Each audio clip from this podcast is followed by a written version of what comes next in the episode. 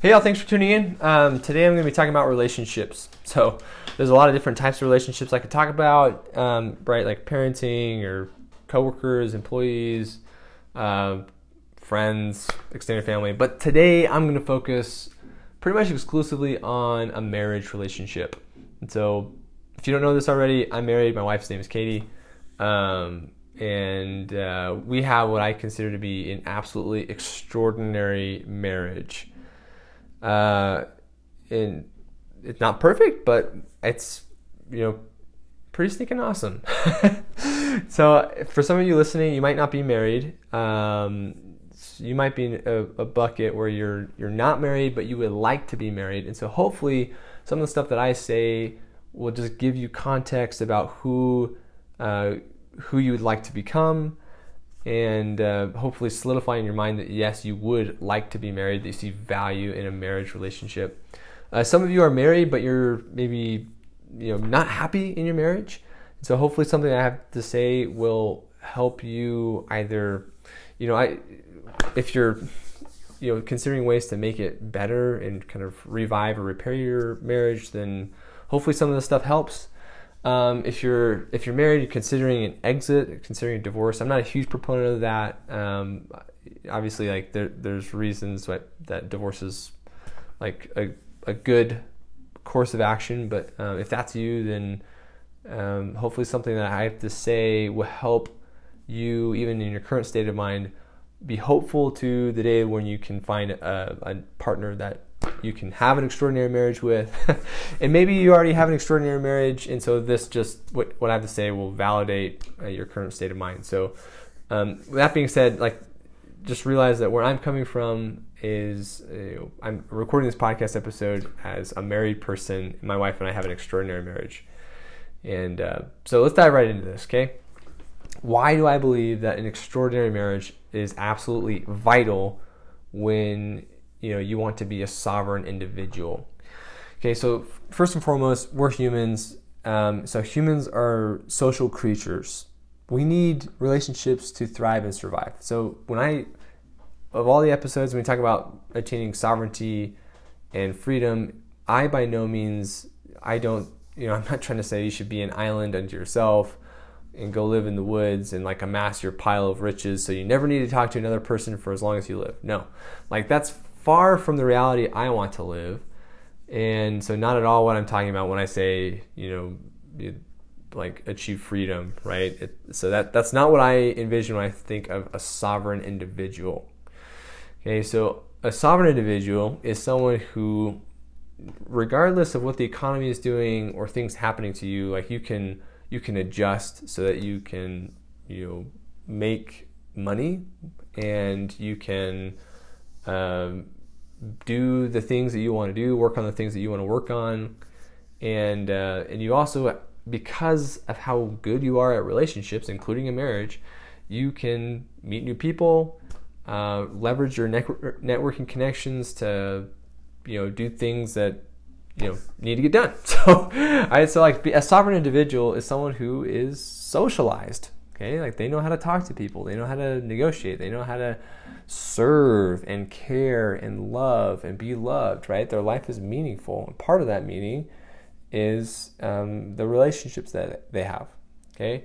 So a marriage is vital to this because um, a sovereign individual and family, like there's there's days, obviously to achieve a level of freedom, like you need discipline, you need to come up with a strategy, and you need to work at that strategy day in and day out for many consecutive days. And some days, based on your efforts, it's going well. And some days, based on your efforts, it's still not going super awesome, right? Like, you know, you could be trying to build a business and then you absolutely crush it, you know, and, and the bank account reflects that. And there's some days where, you know, it doesn't. And, and so, but it doesn't mean that the strategy you're executing on is wrong. It just means you've got to keep at it or tweak and keep going or like keep the same habits and just kind of make these small adjustments and keep moving. Okay, and so a marriage that's extraordinary, like the the partnership helps each other on the days when you're not really feeling into it. Like you're you're feeling frustrated, you're feeling tired, you're feeling like ah, you'd rather be doing something else, and and so you're not functioning at your very very best. So a, a like a really effective marriage and partnership can can hold you accountable and call you out. And so on days when I want to just quit or something else looks shiny um, in terms of like what to do with a business or what to focus on that day. Or, anyway, like on days where I'm not really feeling um, at my absolute best, my wife is there to hold me accountable. And vice versa, right? There's days where she's not feeling at her best and I'm there to hold her accountable. And that's important because on days where you don't feel like doing the things you need to do, someone is there to hold you accountable so you do them anyway, so that you stay on this trajectory towards sovereignty. Okay? So that's absolutely vital. And if if you happen to not be you know, married, in the meantime, you should try to recreate that form of accountability through things like a mentor or a coach, uh, and where they, where you check in with them regularly. I'm not saying like a mentor that you check in once a month or once every six months and have like a nice, fluffy conversation. No, like if you're not married and so therefore someone doesn't have this like 24 7 direct insight to who you are and, and your mental health and you know everything that's going on. You, you need to create recreate that somehow with uh, a legit business coach or life coach or mentor that is there holding you accountable okay? Um, but if you are married then that can be your spouse okay?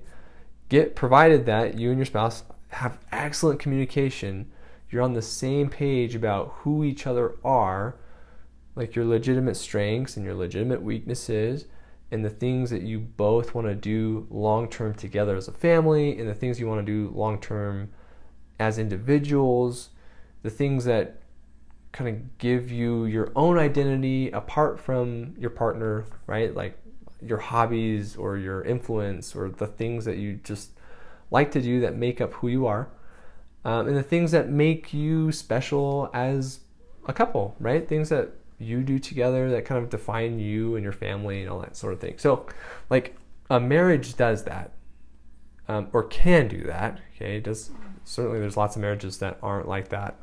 People living in quiet desperation um, that don't talk very well or don't talk very often, and um, and aren't very intimate. And so, like, by the way, intimacy is not just describing physical intercourse, right? Sex. It it means you see each other, you understand each other, and you make yourself vulnerable to the other person because you want to be seen and you want to see them, and you're able to um, it's not that you're like completing each other necessarily. It just means that you're able to open yourself up to another person, your spouse, and um, and be seen and see them and, and and love them, regardless of where they're at today.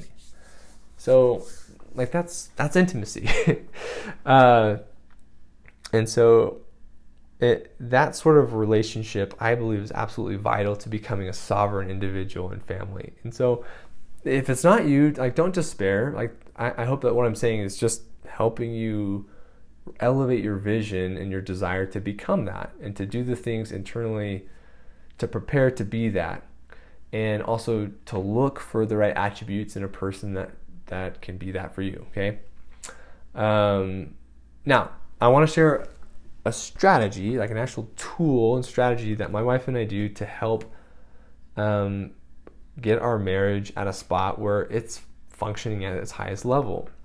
Okay, and, and so that's th- this is what the strategy is, and it has everything to do with um, spending time together. Okay, uh, so we about it's probably we we learned this maybe two years ago, maybe just a little bit more than two years ago, and uh, we've it's not that we're perfect at it, but we've we've tried to make this our main operating system, and we're pretty good at it.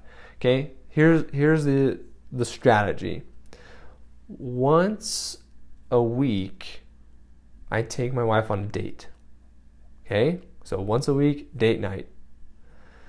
And then once per month, we go on an overnighter. Like we leave the kids with someone else and we go somewhere else, whether it's camping or hotel or something like that, but my wife and I go on an overnighter.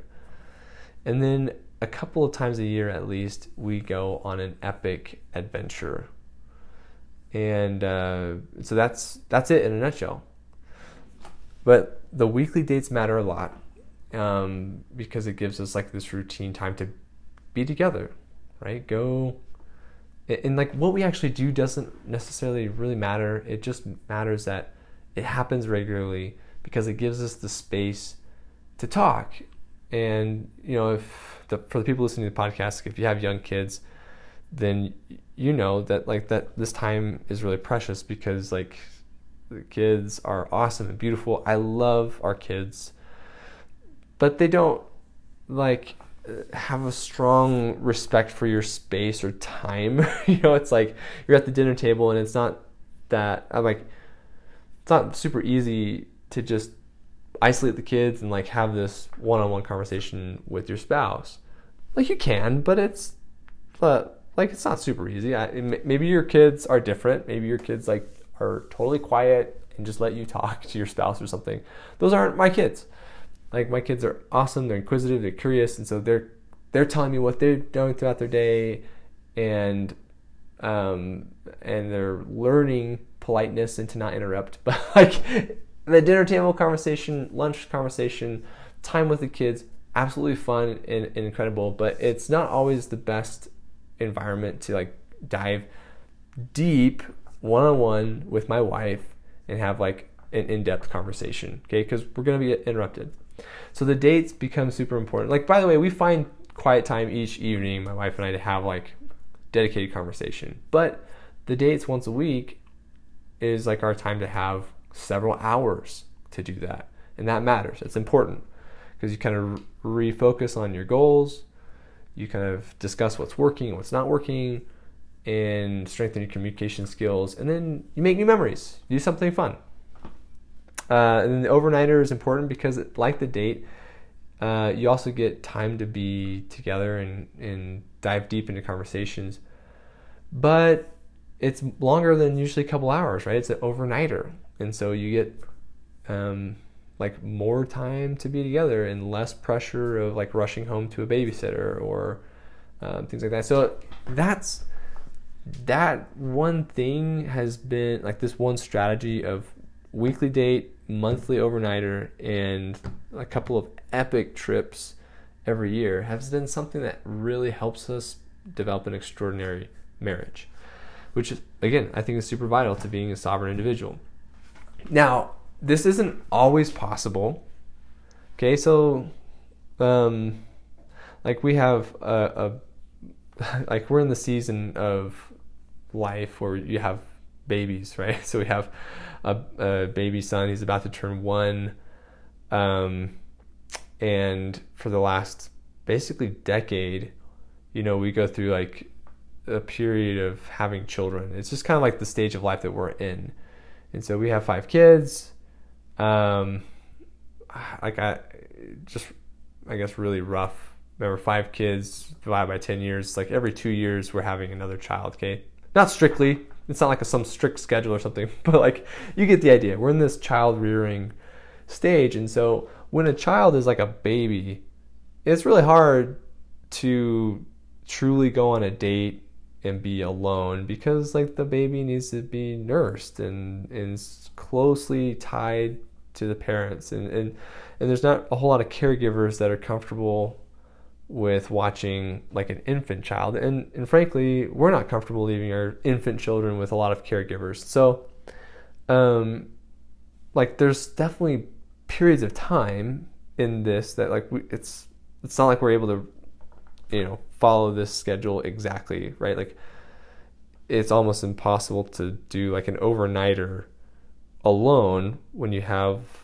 a child that's like basically less than a year old. So um, take this with a grain of salt. Like just know that this is kind of the ideal and this is what we're working towards. But don't be too hard on yourself if it's not like happening all the time. But we do we also on the flip side, we don't use our situation of having like super young kids as an excuse and a cop out. You know, it's not like 10 years ago we were just like, well, we're not going to date each other for the next 10 years. Wait, wait for our last child to be born, and then uh, and then we'll pick up this whole you know dating thing.